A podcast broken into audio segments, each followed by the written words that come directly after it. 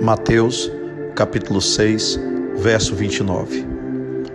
E eu vos digo que nem mesmo Salomão, em toda a sua glória, se vestiu como qualquer deles. Os lírios dos campos são obra de Deus, e cada ser humano é obra de Deus. Por que será que o materialismo tem tido tanta força sobre a mente das pessoas?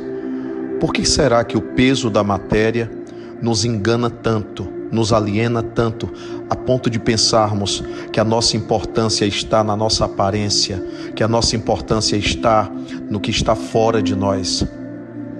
Se olharmos os lírios dos campos, nós veremos que precisamos amar, amar o outro e amar o que somos, como somos, porque assim fomos feitos, assim somos originários da vontade divina através do tempo, de todos os tempos.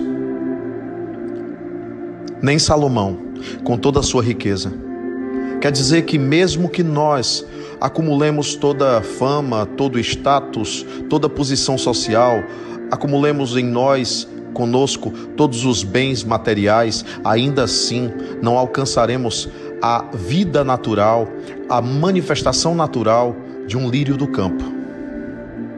O que significa que nós também temos nos perdido sendo outra coisa que não nós mesmos.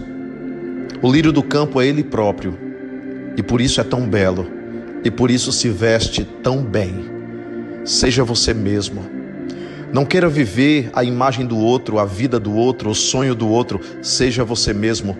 Aceite-se como você é, porque isso também significa aceitar a criação e o projeto divino para a tua própria vida.